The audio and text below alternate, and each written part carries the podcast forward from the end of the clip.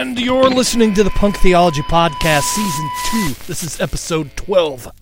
Episode 12. 12 pack. Episode 12. Uh, punktheology.com. That's our website. Punk Theology Pub. If you search Facebook for pub, Punk Theology Pub, if you're looking to connect, get in touch with us there. Send us an email, something. We'd love to just uh, communicate. Uh, I don't know. Maybe. Check it out. Here we go. Kicking it off. Don't you think it's strange that there's a way of how you look and how you act and how you think? Pretend they're not the same as you. And do you know about his strength and conviction? Or how she puts all her faith in religion? Do we take the time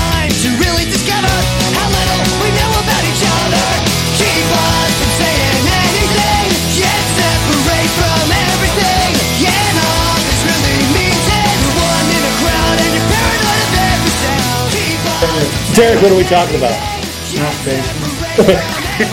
Oh, are we? that's a that's a Right now or not? I don't think he's ready to hit the record button. Were you ready when you hit the record button? I just hit the record button. That's Right not different than any normal. It's not every yeah. Reboot the show. Reboot the show. I just you were just in mid thought. This thought was just bursting from your mind, and I hit the record button. It wasn't Fuck worth sharing. Yeah. It wasn't? bursting. It It was was not- you still bursting remember from it your was? mind. Yeah. Okay, it wasn't worth sharing. Uh, Anyway, this is your baby. You had an idea. What Uh, was it? Let's let, go for it. I'm trying to think. This is just something I've been churning on for a while. As Steve gets a beer out As of the Steve fridge, we're missing beer. Chuck. Here, Yeah, no here, problem. stop. Stop! Give Derek Okay, a stick. I'm going to talk about uh, the God of Nice, and uh, and it's actually been really n- nice recently to reconnect with my mom because she, I mean, it's kind of weird, but I think the divorce and she divorced my dad in many ways was kind of helpful for her because it softened a lot of things and kind of, you know, some reality came into her worldview on some things.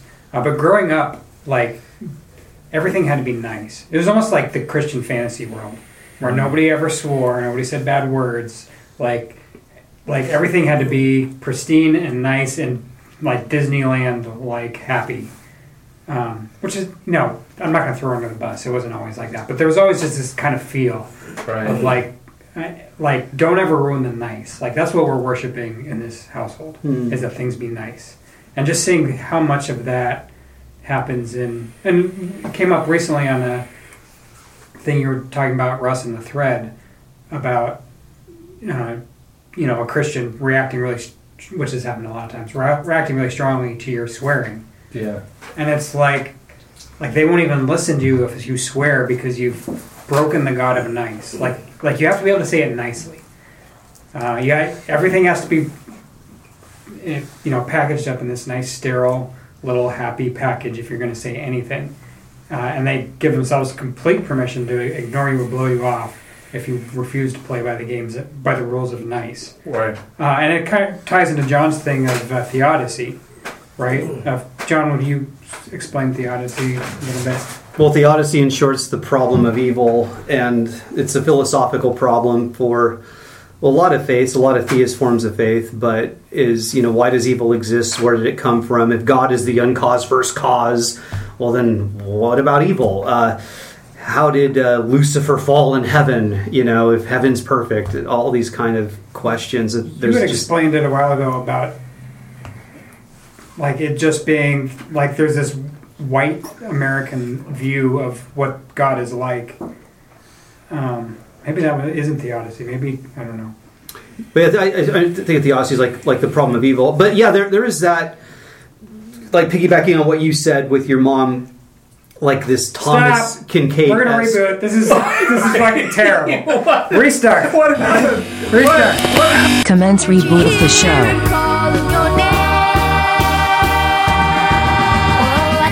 Stand by. Rebooting the show. happens when we hold on to the negative? Are you allowing negative things in your container? Reboot of the show is underway. Please stand by.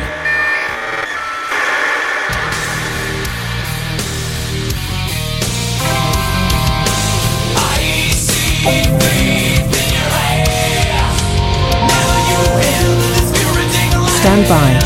Rebooting the show.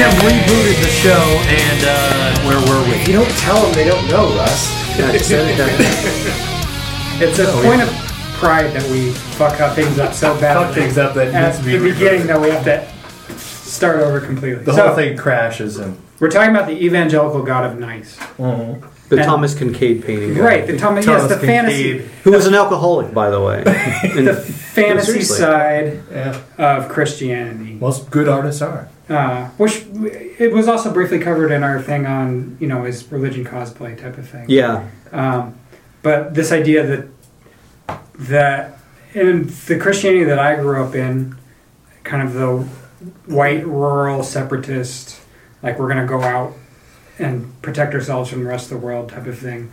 The basic idea was that the world, at least inside of Christianity, was pretty nice for Yeah. the most part. It was pretty sheltered, um, and then there was this idea that this is kind of normal, like this is like things being nice and easy. Um, is uh, is kind of this is baseline, uh, and you know as you fall away from God, that's when things get shitty.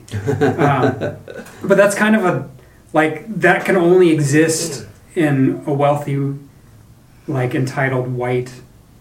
Not, I mean, right now, currently, that only exists right now.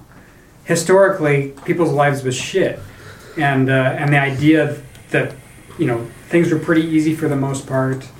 Uh, was probably just not on most people's radar. Um, and and that belief kind of has to be suspended a little bit. Uh, What do you mean by suspended? Like there's a cost to everybody believing that. Okay. Uh, And there's rules that go along with it, right? Like so, no swearing is a big one. Uh, like nobody, like you, even if you're using it, in you can't even say it to say what somebody else said, right? You have to say the f word. You can't even say fudge. Fudge, yeah. You Yeah. start getting Flanders words. and and you know things like sexual assault aren't even talked about. Yeah, exactly. Right? Because Uh, because that's not nice. Sweep it under the That's rug. Because that's not. Yeah, that's Yeah. That's- embarrassed or shamed. How dare you say swear words in a thread that's talking about sexual assault? right. Yeah. Exactly. That's like what? I Right. think this is a rated R topic. Why? Why is my swear words bad?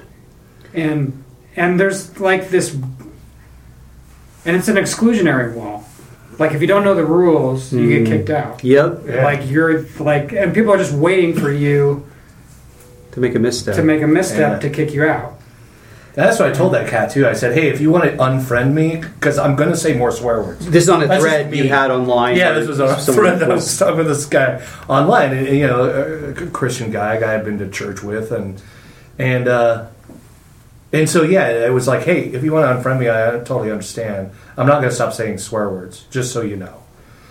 And he's still my friend, so so that's He might just block you. Right. I, I have a thought on, on a couple of that though. Like, is I, I heard an interview recently with Henry Rollins where he was talking about this idea of swearing. He doesn't swear uh, at all, like like in interviews. Yeah, anymore, perhaps. Right.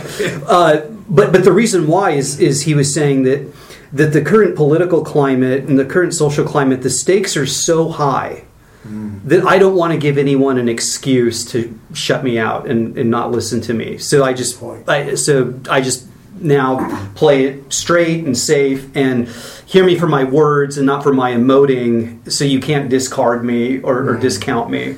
punk theology is the opposite of that Yeah, yeah. if you want an excuse we will give you one but, but I think there's some merit to that argument Right, that he's yeah. making, honestly. well if you actually are trying to educate people and disseminate information that makes sense Which we're not. my, my children and I had this conversation recently because they're in the middle school years. Uh, they're becoming a little more free It's cool to say fuck.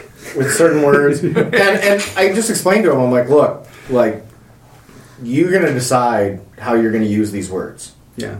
I'm not gonna tell you how to use them or that you can't use them, but what I will tell you is here's the thing you need to understand about curse words in general. You have almost nothing to gain by ever using them. Yeah. No one's going to like you more. You're not going to fit in easier. You're only going to risk offending someone or pissing someone off or making someone feel really uncomfortable. Particularly trying to communicate something important, but even if you just use them flippantly or for fun, some people just won't like it. And so you have everything to lose and almost nothing to gain. With maybe the exception of making a point emphatically, but if you're using them all the time anyway, that that will never happen.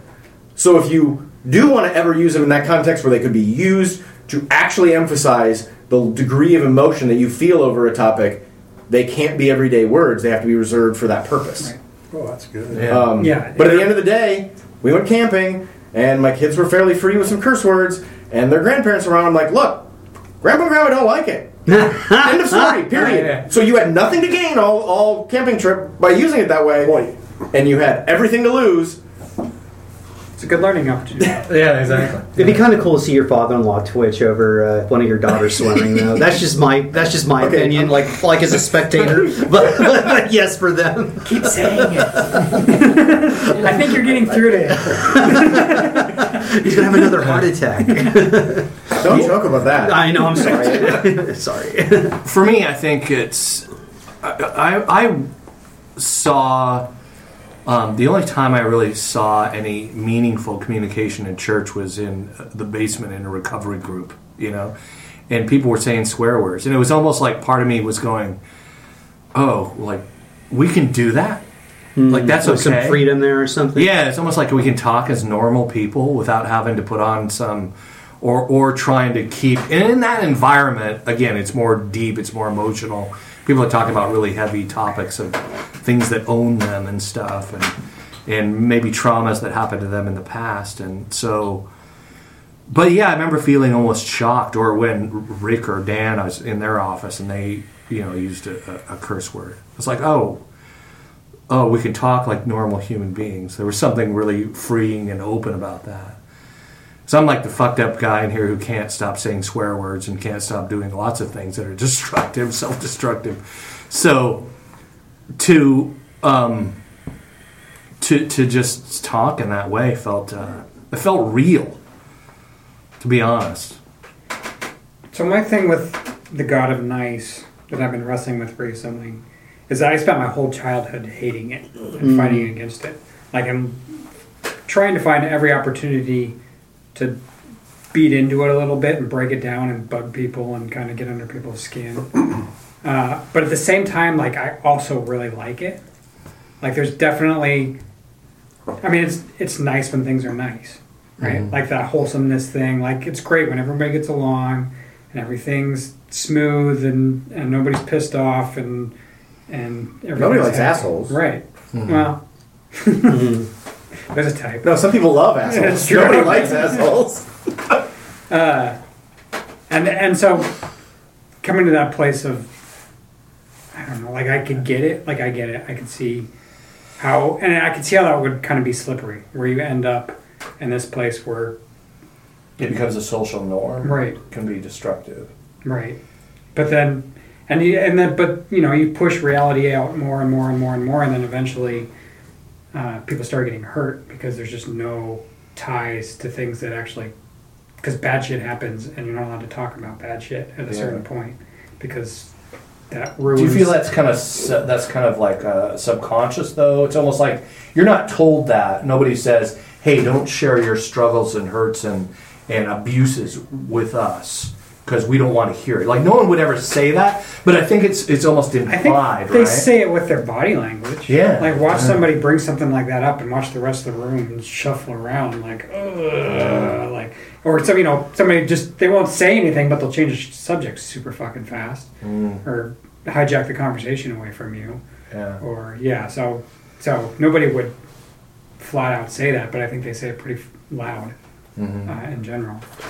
Uh, so about the theodicy thing, which we touched on before we hit record, and just I think you alluded to it briefly, but um, a, really interesting book that was written by Bart Ehrman, who's a New Testament scholar, former evangelical, Princeton educated. He's an expert in Greek language in the New Testament. He's an interesting guy, but I mean, he, t- he he had a loss of faith, and he's a fairly known agnostic. Um, but you know, in, in his book, I mean, he and just I mean, he actually talks about a lot in lectures and in interviews I've heard with him. But is you know he's a professor and he gets these kids in. A lot of them are Christians. Um, and they have th- what you're talking about, Derek, that, that rose colored Thomas Kinkade esque sort of Christianity they grew up with.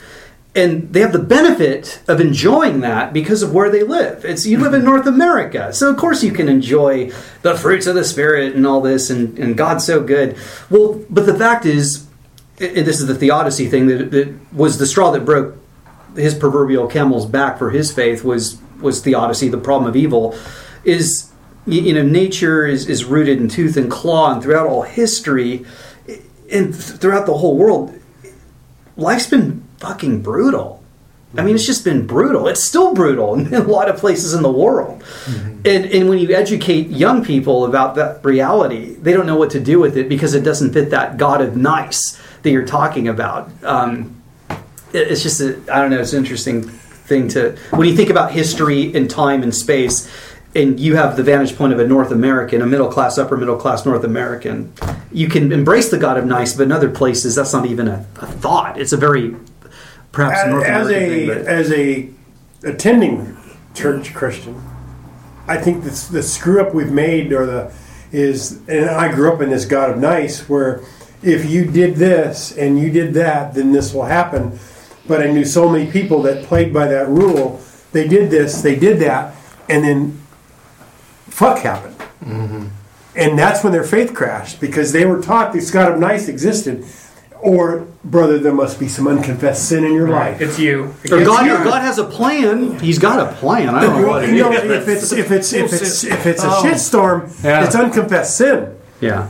If your car breaks down, if you're getting constantly sick, if your water heater blows up, brother, is there some unconfessed sin in your life? Yeah, Do you need yeah. to come to the Lord? Do you need to come to the altar of faith and confess this sin because God will set things straight? Well, fuck it, He doesn't. You still get beat. You still get the shit beat out of you by your brother. Well, no, all that's things work Job, together though. for good for those who Well, love that's Job. That's what I, that's why I love the book of Job because that's Job's friends, right? Yes. they come to comfort him. curse And it's God funny how die. Some, some well, no, there's some people that will quote those verses in Job like it's like it's that's what you're supposed to do. No, Job's friends were assholes.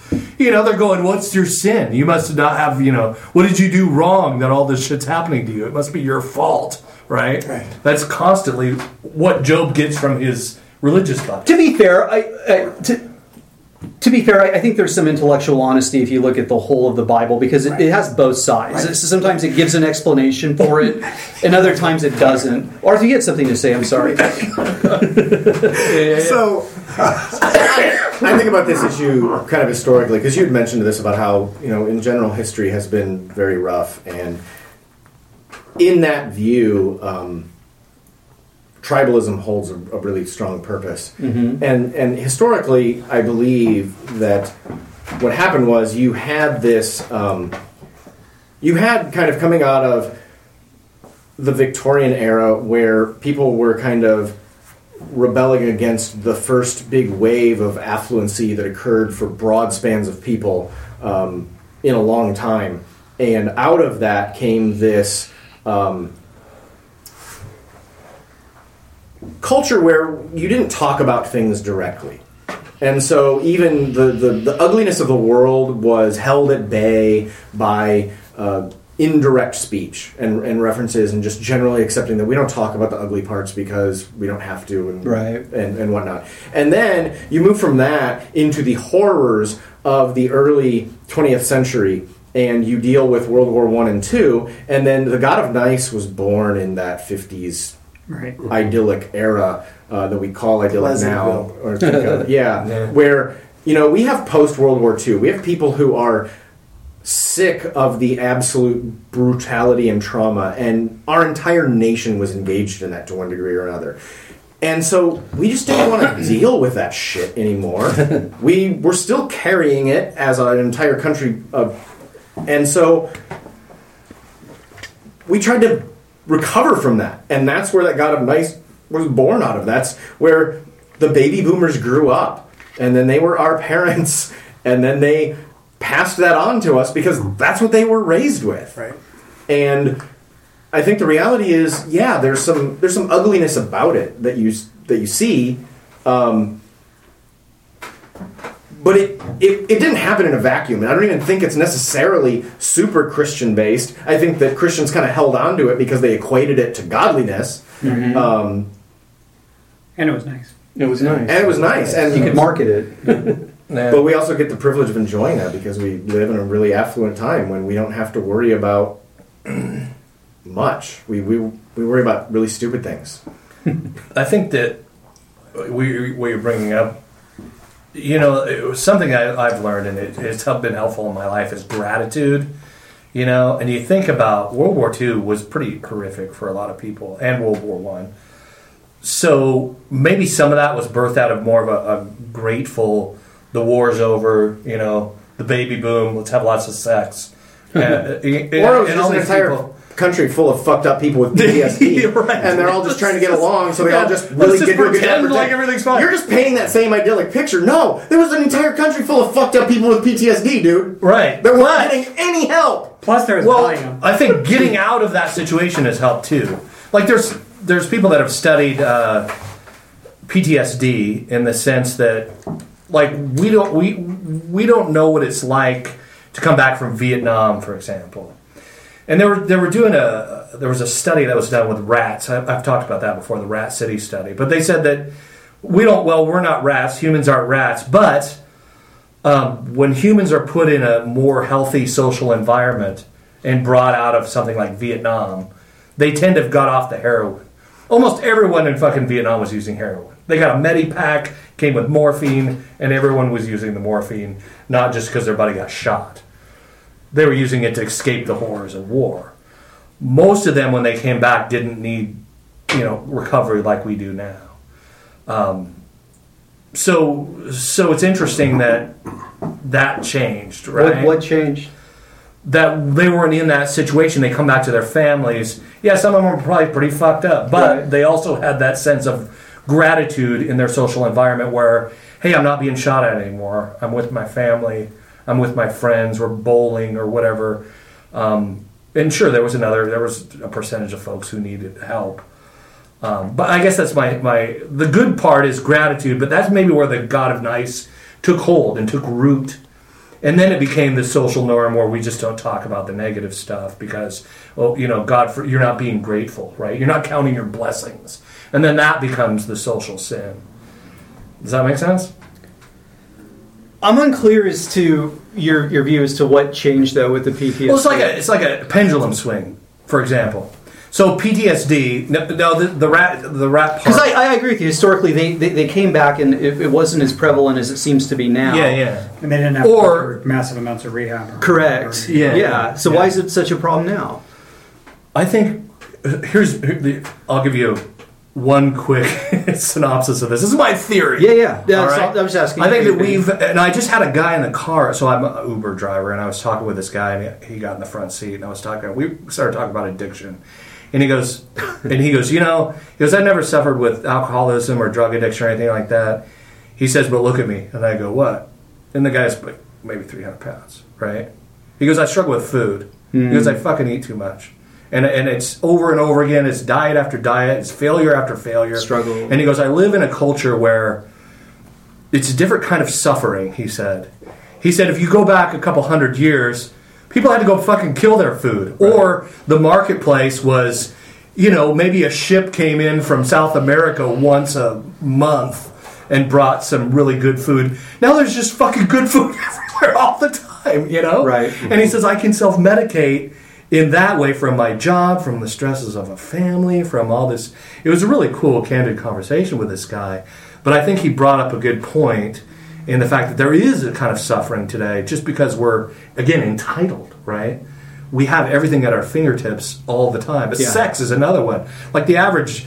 The average 15 year old can see more naked females in an hour than his grandfather could in his lifetime. Yeah. Right? And so now we're, we're growing up in this culture where millennials aren't having sex because they're having sex with their hand. and their Um, phone. so, so it's just it's just it's just a different layer of suffering that we're going through today. But we kind of put that on ourselves as human beings, don't we? Like, It's almost like a an id thing. Like we have to fucking fuck ourselves somehow to keep to keep it interesting. I don't know. No, I, I yeah. Uh, this, Does that make sense? yeah, yeah. Yeah, yeah. I think you got something. We got to have a war, in other words, so we can all have something to be grateful for. We haven't. Uh, been- that's horrible. Yeah. Well, not a fun war. a war that the populace Right. agrees on. Right. Yeah. Yes. Yeah. That's, we need a It'll be like united many war. player. We need War of the one where Worlds. it's a- War of the. Worlds. It's Yeah, more of a video game. An alien war. invasion. Yeah, exactly. Yeah, Yeah, there you go. Uh, I think Russ, you have a good point in that. Like, it just escape is an option Mm-hmm. now, and it used to like you either dealt with it or you died. Mm-hmm. Yeah. Like you dealt with your the sh- trauma and you dealt with the real shit and you dealt with the heavy stuff or you died. And now the option is you just limp along in a fog for 35 or 40 years. That's totally viable. Or 60 You years. can do that. Like it's really fucking easy. And actually, there's a huge number of markets that are just dedicated to helping you limp along and ignore all the shit that you're carrying along Yeah. with you. Like we, we won't lift your baggage, but we can make you not remember that it's there at least for an hour at a time, as long as you keep plunking nickels into the machine. Isn't isn't one pushback to that to both of what you guys are saying is the uh, sort of stereotype of the conservative World War II vet baby boomer or uh, uh, uh, I'm sorry Great Generation um, person that you know you people whine too much you bitch too much you go to therapy too much you're just obsessed with dealing with your shit. I stormed the beach of Normandy you know Yeah, yeah, like I came home and I worked a job I sold tires or, or whatever it is that, they did where where now yes we, we do have we we are entitled and, and we do have instant gratification and entertainment but but I, I hear some of those people say that we're almost obsessed too much on the other side with dealing with our shit because we're in a psychology, antidepressants, and you know metaphysical, spiritual, blah blah. It's like you know just live your life, go to church, raise a family, and shut up and pay your taxes. You know, That's what my grandpa did, except he was an asshole. are they stuffing it? Yeah. Or are they just stuffing Yeah, it? yeah. He was just a big dick. I, I'm asking, like, I like- think they are. All of his grandkids couldn't stand him. But because okay, wait though. Here, but, but here, here's my question. I don't disagree that, that they're stuffing it, but is it uh, because there wasn't the freedom to air the grief or to deal with their shit that it was easier for them to suppress it? Maybe. Well, Yeah, they'd maybe. sit and bitch I don't about envy their life at all. Fuck Ah. I'm just I'm talking. I'm not, I'm not saying I do either. They'd sit and bitch about all the antidepressants they take while they're on their fifth glass of whiskey. Yeah, yeah, yeah, yeah. Like, Exactly. I don't take fucking antidepressants. Yeah, you pussy. I'm just drunk as fuck all the time. Drunk uncle. Okay. Fair enough. Yeah. Yeah, let's not forget the pre-prohibition drinking rates. Like the amount of alcohol that was consumed. Historically high. Nobody has ever. Prohibition did not succeed at actually passing because of like crazy convicted moralists. Right. It was passed because desperate women wanted their men back. right. So with Derek's God of Nice, and I, I mentioned Thomas Kinkade, that's kind of like what comes in my head. He was an interesting, controversial figure. I thought his art was shit personally, but or if you call it art, but you know, It uh, was nice. It Yeah, was, well, it, it was was really kitschy, nice. reproductive. Where like you It made me feel good. but but you It made me feel warm easily reproduced. but uh, it, it was reported following autopsy that he died of acute intoxication from alcohol and diazepine. He was 54 years old, so he died after a night of binge drinking and popping diazepine, uh, taking Xanax. And isn't that the truth behind the veneer of you know the God of, Nice? Christianity. Of I, I- I just think it- it's just a picture of what it, it Right. looks Yeah, like. no, you know? absolutely. it's an interesting It's, story. it's that shallow Christianity, though. I, I think that's what I really learned in recovery groups is the cross is not nice. right? The cross isn't fucking nice. Who was it that said wearing a cross around your neck is like the modern equivalent of wearing an electric Electric chair chair. around Yeah. your neck? Yeah, it totally is. it is. Yeah. Except the like most brutal electric chair you've ever seen in your life. Yeah. Like Electric chair is like fucking putting a dog to sleep compared to what they used to do. And we don't talk about it. Yeah. well, Mark used to talk about Well, it. a Mark lot. did on, on Good Friday. Yeah. Oh yeah. Yeah. Make it feel really shitty. Yeah. Say, God hates pretty you. sure that's a pretty prevalent topic in most Yeah. churches. Remember that Jim Caviezel movie? Yeah. It became a thing. Mm-hmm. I feel like that was like a turn of the millennium. Yeah, because it wasn't a thing when I grew up. What's that? Talking The about cross. how awful. How awful the cross. How awful your sin is. We had a cross hanging up behind. that the was your pre-Calvinist days, probably. Yeah. Yeah. No, in my post. but I, I have a friend who followed the God of nice all up till her marriage. She saved herself because that's what you did in the church. Never had sex. Got married. This is what I do. I did A, and now I've done B, so now I should have C. And her husband left her. Yeah. So she's walked away from the faith because she was built. Her faith was built on a foundation that wasn't true, Yeah. and that's I think the God of nice. That's not a true God. Yeah. As, as we've said, read the Old Testament. You want that's not a God. That's not a nice God. No. It's like he says. Aslan says in the in the Chronicles of Narnia. They asked, "Is he is he safe?" No, hell no, he's not safe, but he's good. That's the truth. That's the place you got to come in in in your in your faith. And I'm not gonna. You can't force someone to come to that conclusion. I just wonder, what's the foundation of your faith? Is it the God of nice? Because I grew up in the God of nice, and that's what fell apart for me. Well, and I've, I've touched on it before for myself, and it's actually a source of of a lot of my sort of, I, I think, midlife uh, angst and depression is, is sort of losing the God of nice, as it were. I mean, I, I, I lost the God of nice and kind of was a Calvinist God, but still a God of nice in that kind of Tim Keller esque way of thinking about it. But, but, um, but having this view that that God is is uh, has the numbers, the, the, the, hairs on, my head numbered. He's my very present help in trouble, and He'll command His angels concerning me, and you know all, all this kind of stuff that, that gets pumped into your head at a young age, where you kind of want that comfort and that security, and you're kind of glumming onto it, and it's giving you some peace, and and you kind of have some security and some trust in it. And then when it collapses, like like for me, my story was I, I started studying uh, Eastern Christianity, and, and that's the trajectory I, I went. But but if I'm honest, it it never really, and to this day, it doesn't really sound like quote good news to me, because historically, the way Christianity was taught and the way I think it's supposed to be is the way I think the mystics think of it. Is um, not that so much God saves you or delivers you, but rather God is in it with you.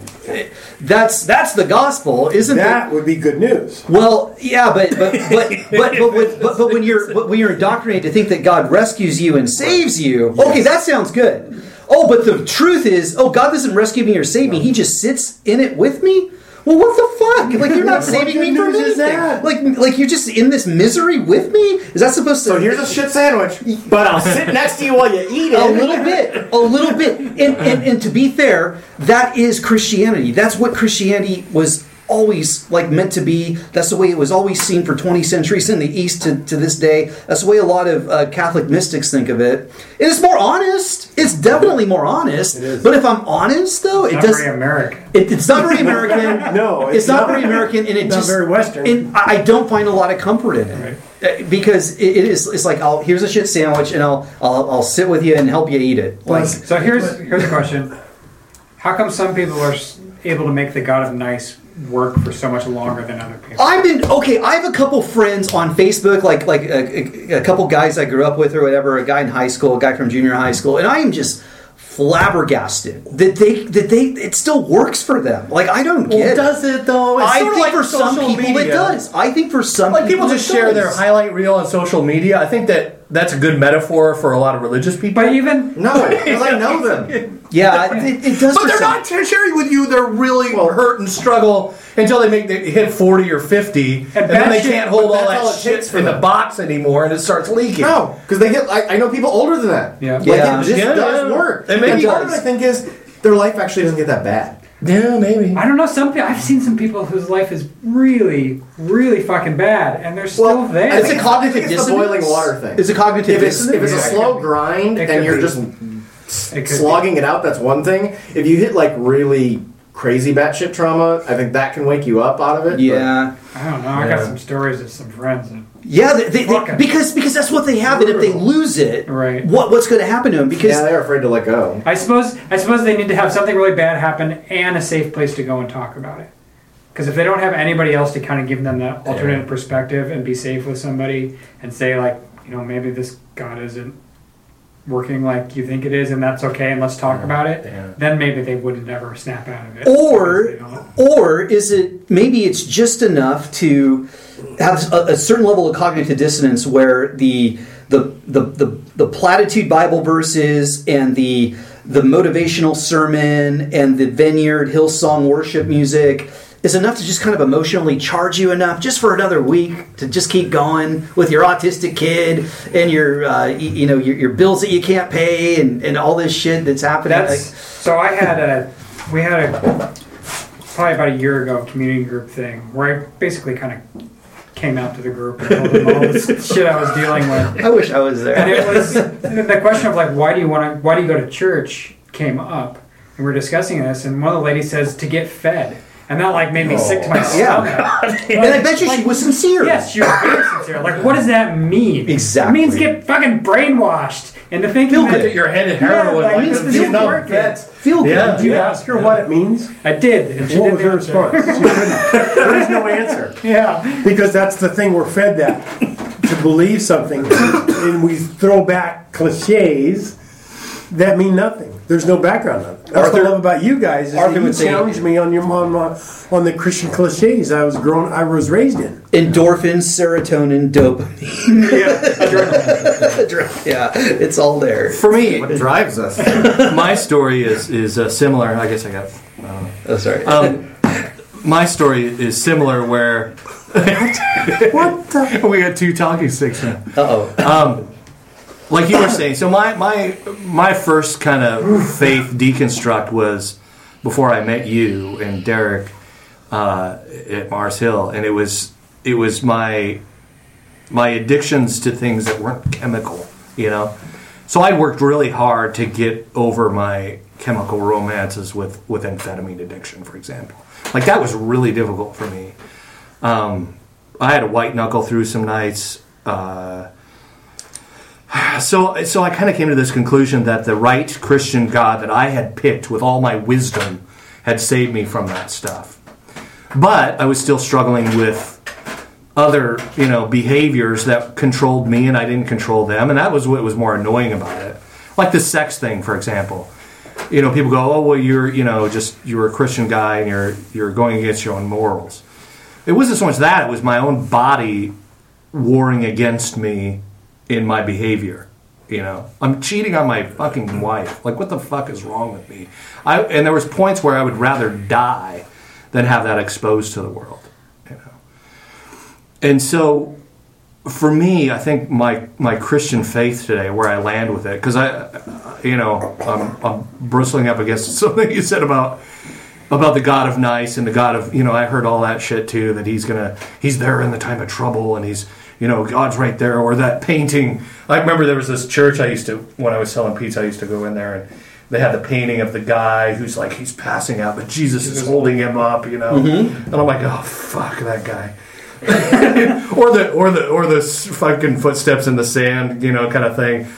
I remember uh, I remember seeing somebody at an apartment just had that up against a dumpster and I and I remember walking by it and put my foot through it. because It was by the dumpster anyway, and it was glass. It just crashed, and I'm like, yes. There's something that felt really good about that. But my honest faith is the point where, in the in the struggle, in the hurt, in the suffering, yeah, God's there. Um, for me, I matter. I matter through that fucking shit. Like uh, my life matters. Who I love matters. Um, I'm not alone, and there's a there's a love energy in there somewhere that saved me, to use those fucking words, from this idea that I should just fucking off myself and make everyone else happier, you know. Bec- and that wasn't true. And there was something in me, you know. I, I talk about that little voice in the back of my head when I was about ready to kill myself that said, "Just give it another day," you know.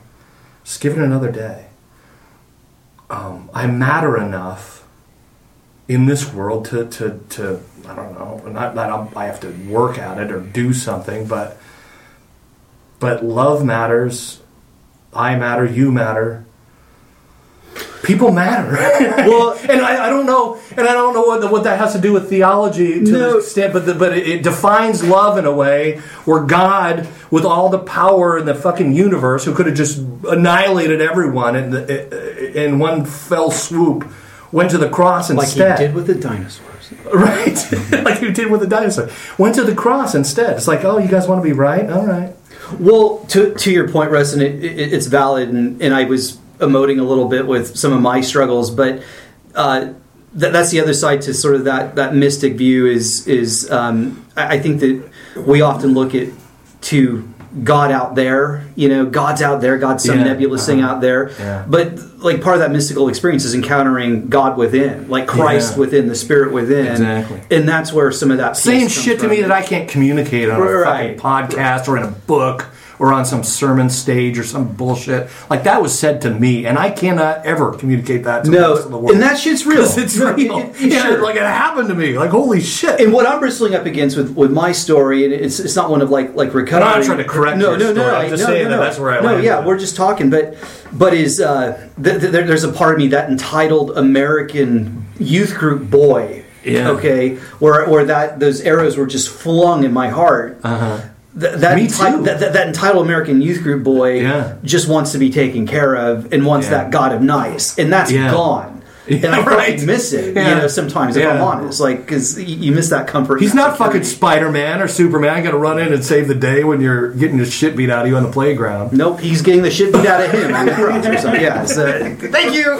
Something about wanting that though. I mean, I I'm with I'm with you about that, John, and, and you've said it too, Derek. Like, yeah, it everything being nice is nice. Um, but I do think there's that entitled aspect. I think I, I grew up with that where, and I think that was programmed in through the Christian upbringing that I thought things would be nice if you just do everything right in your life. It's going to be nice. Um, but where I veer from where you were at is that when shit wasn't nice and it wasn't nice for a really long time, all those things my mom told me about God and that he would be there, or that he was there in the end, or that he told me anything, just never happened. And I still think that there's a lot of people who go through Christianity pretending it does and it's working enough. But for a lot of people, you're going to go through that and that's a nice story and I've heard other people tell it, but there's a whole lot of people where that's not the other side. They hmm. don't have any words at the end of it. Right. They didn't hear anything from God. I didn't.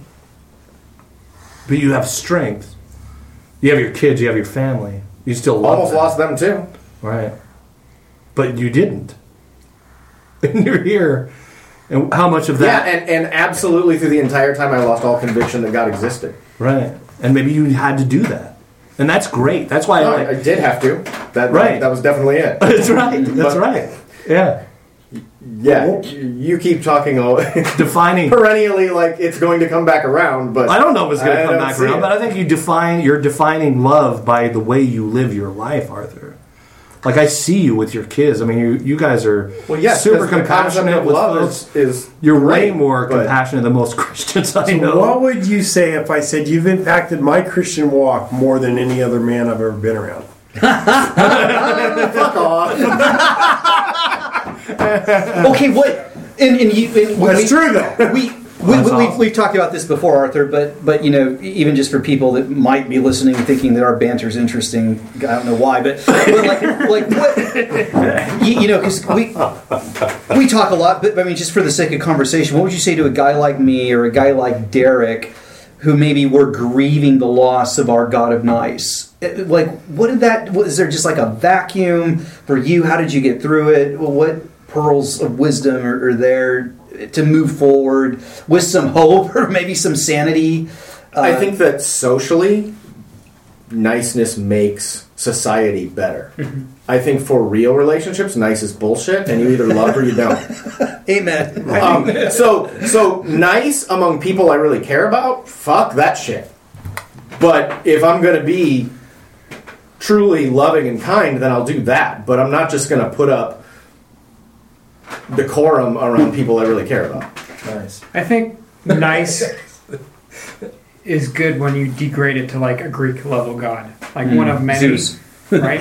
Instead of the Christian god of nice, it's the yeah, it's the Greek god of nice, where you worship it when it's kind of there and it's it's that month of nice. Or maybe it's like the demigod where they, they had sex with a human. Right. And it's like halfway between. Like we we have created that guy. It's the Hercules, Her- Yeah. Hercules of nice, instead of the almighty god of nice. Uh, yeah, because like love is God. Nice is I think modern Christianity is some some Greek fucking Zeus on the on the thing with it. I mean, that's modern Christianity.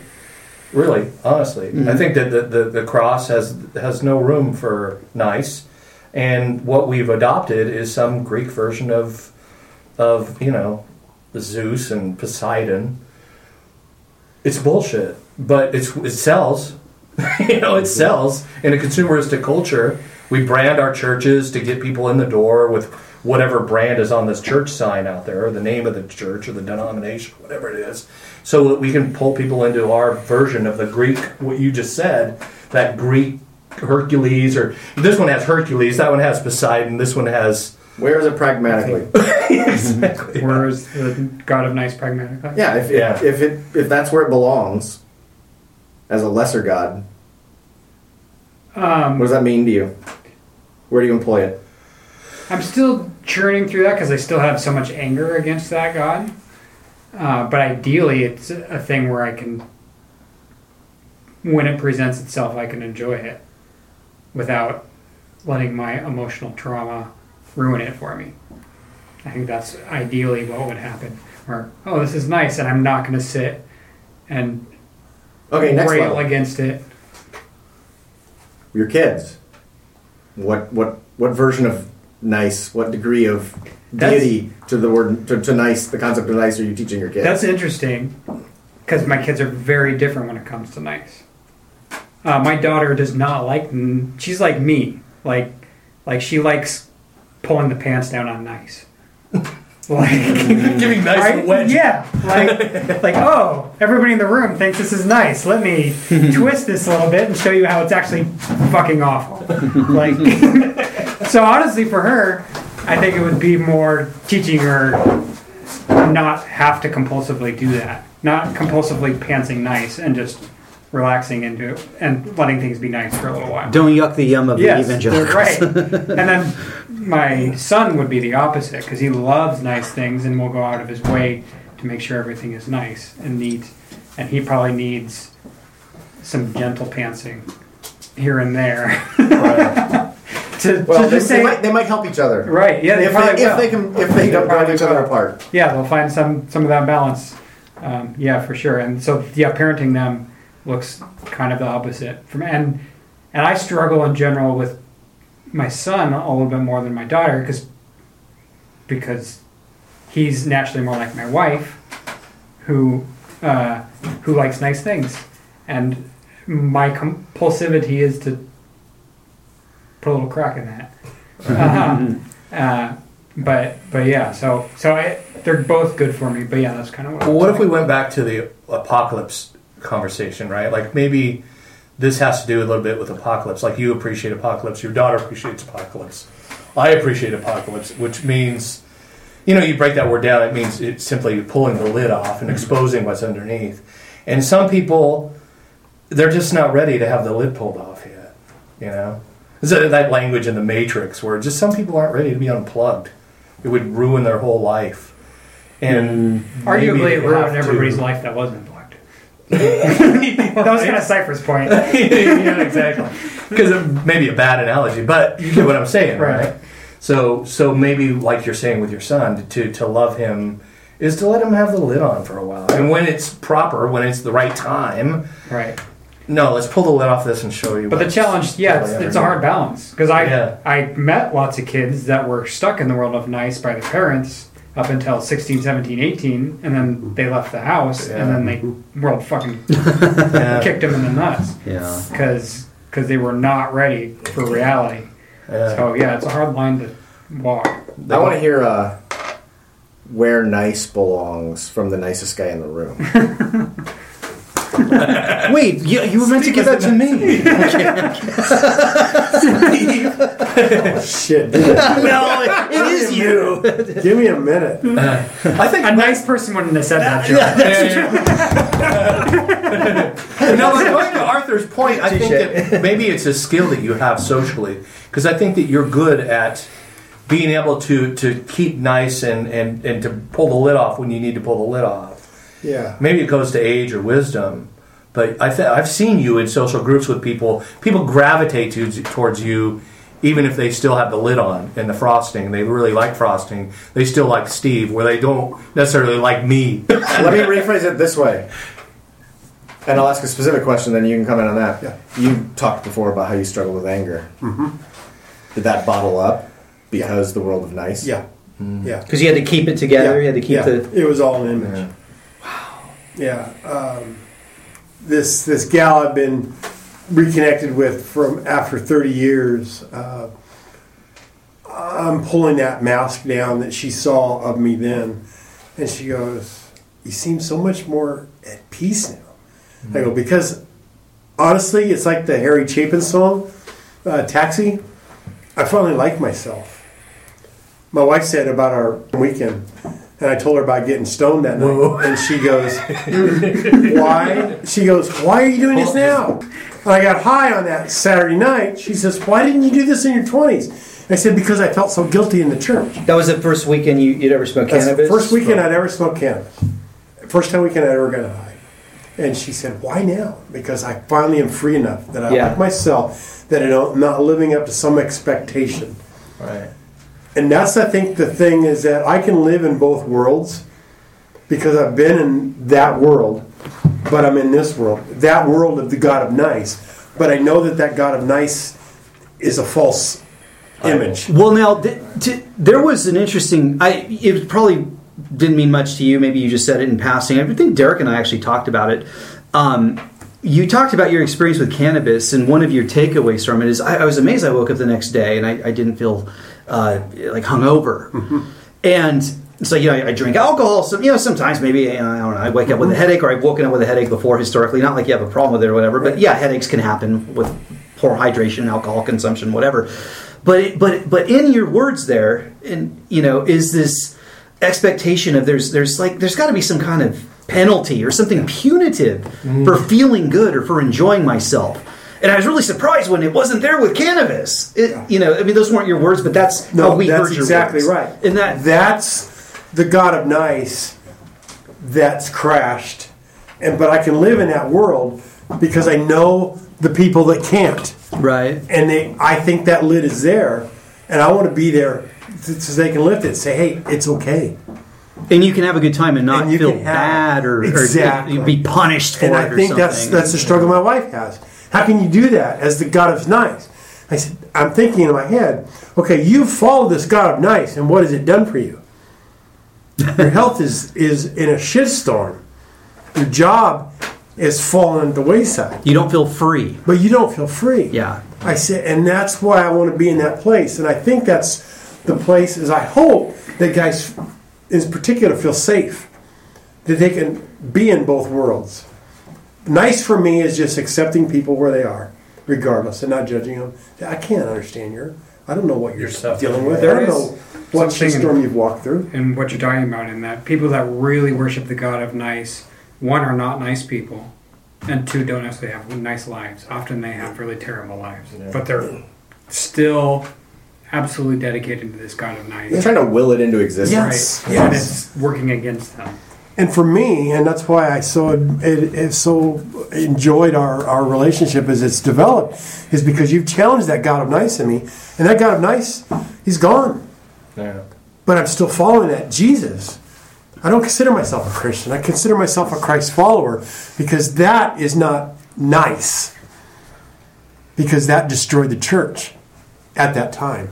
We Did talk. just get, did you get triggered? No, not at all. No, because I, I think it's beautiful. Why would I get triggered? I one one thought I, I, I, had as, as you were talking is uh, is like that veneer, you know, that you talk about, um, or the the pretense. Uh, one of the conversations I enjoyed listening to, just you know, in, in different maybe podcasts or or blogs or, or social media, or when former clergy or, or ministry or, or pastoral types talk about the pretense where they talk about how much they were pretending. They, they kept this up this front, and and inside this is what really was going on. I love that stuff. I remember actually asking Arthur, you know, because he was a PCA deacon. We were friends, but you know, I suspect both of us had a fair amount of like uh, pretense in our friendship. Although you know, it, it was what it was at the time, and probably as deep as it could be at the time. But but I remember asking you, Arthur, like, so what kind of shit were you dealing with? Was it just pretense, and were you just pretending? And your response was something like, "No, I I was actually really that good,"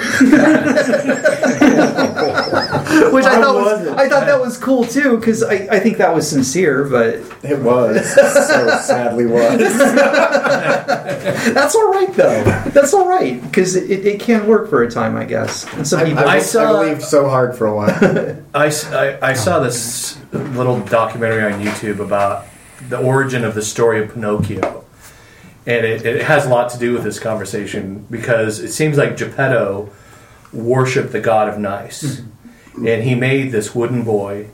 And if he could, the, the, it, but the origin of the story is really dark. Like the guy who originally wrote that story probably hated himself, right? I mean, he would he would he would prop up this he would do this weekly thing, and he would send it out. And they finally fired him because in, at one point he had taken Pinocchio and buried him in a hole and lit him on fire, right? And they were like, "No, this is supposed to be like a children's story. Like you can't write that. You need to clean this up a little bit." But I think what he was doing, and it's a lot of what religious people do. Paul Young touched on some of this too, when he said, um, "If if I could fake it enough." Maybe I could make the real, the wooden boy real. Mhm. You know, I if. I could, if I could just put him enough emotional care and and and and effort and work into this little wooden boy, that he would be a real boy. You know, right? And the facts are, is you got to go to that place of of smoking weed with your friends, like right When you're 62, part of that story. 62 years old for the first time. Yeah, the part of the story where he really fucks up, and Geppetto's, you know, like you're gonna love him anyway, you know, are you gonna love him anyway? Because that's where you've impacted me more, as I've seen the love. This will tear me up. He's getting oh, oh, that's good. I've seen the love you extended to all of us. I've seen more love from you than I've seen in a lot of people in the church. That's what, how you've impacted me. I see God in you because you love.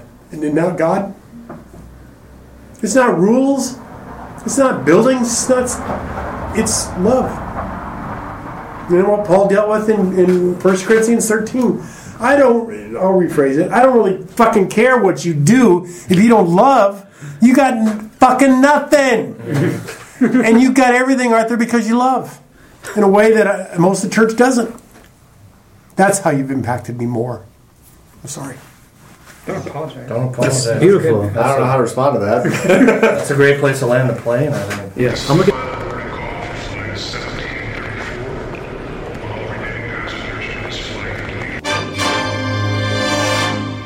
Pilots. Can you fly this plane and land it? Surely you can't be serious. I am serious. And don't call me Shirley. Thanks for listening to Punk Theology. Don't forget to subscribe.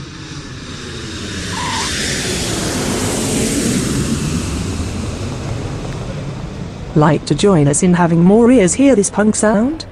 Please leave a review on iTunes, Stitcher, TuneIn Radio, or wherever you may hear this fucking podcast. Punk Theology is the property of Digital Audio Project, a limited liability corporation, who is responsible for its content. Don't chicken out! Looks like I picked the wrong week to quit smoking. Looks like I picked the wrong week to quit drinking. Looks like I picked the wrong week to quit amphetamines. Looks like I picked the wrong week to quit sniffing glue. God is ready to fill your life with good things. He wants to keep you young and strong. Are you allowing negative things in your container? For the love of everything sacred and holy, would you please shut your yapper? That's a huge bitch!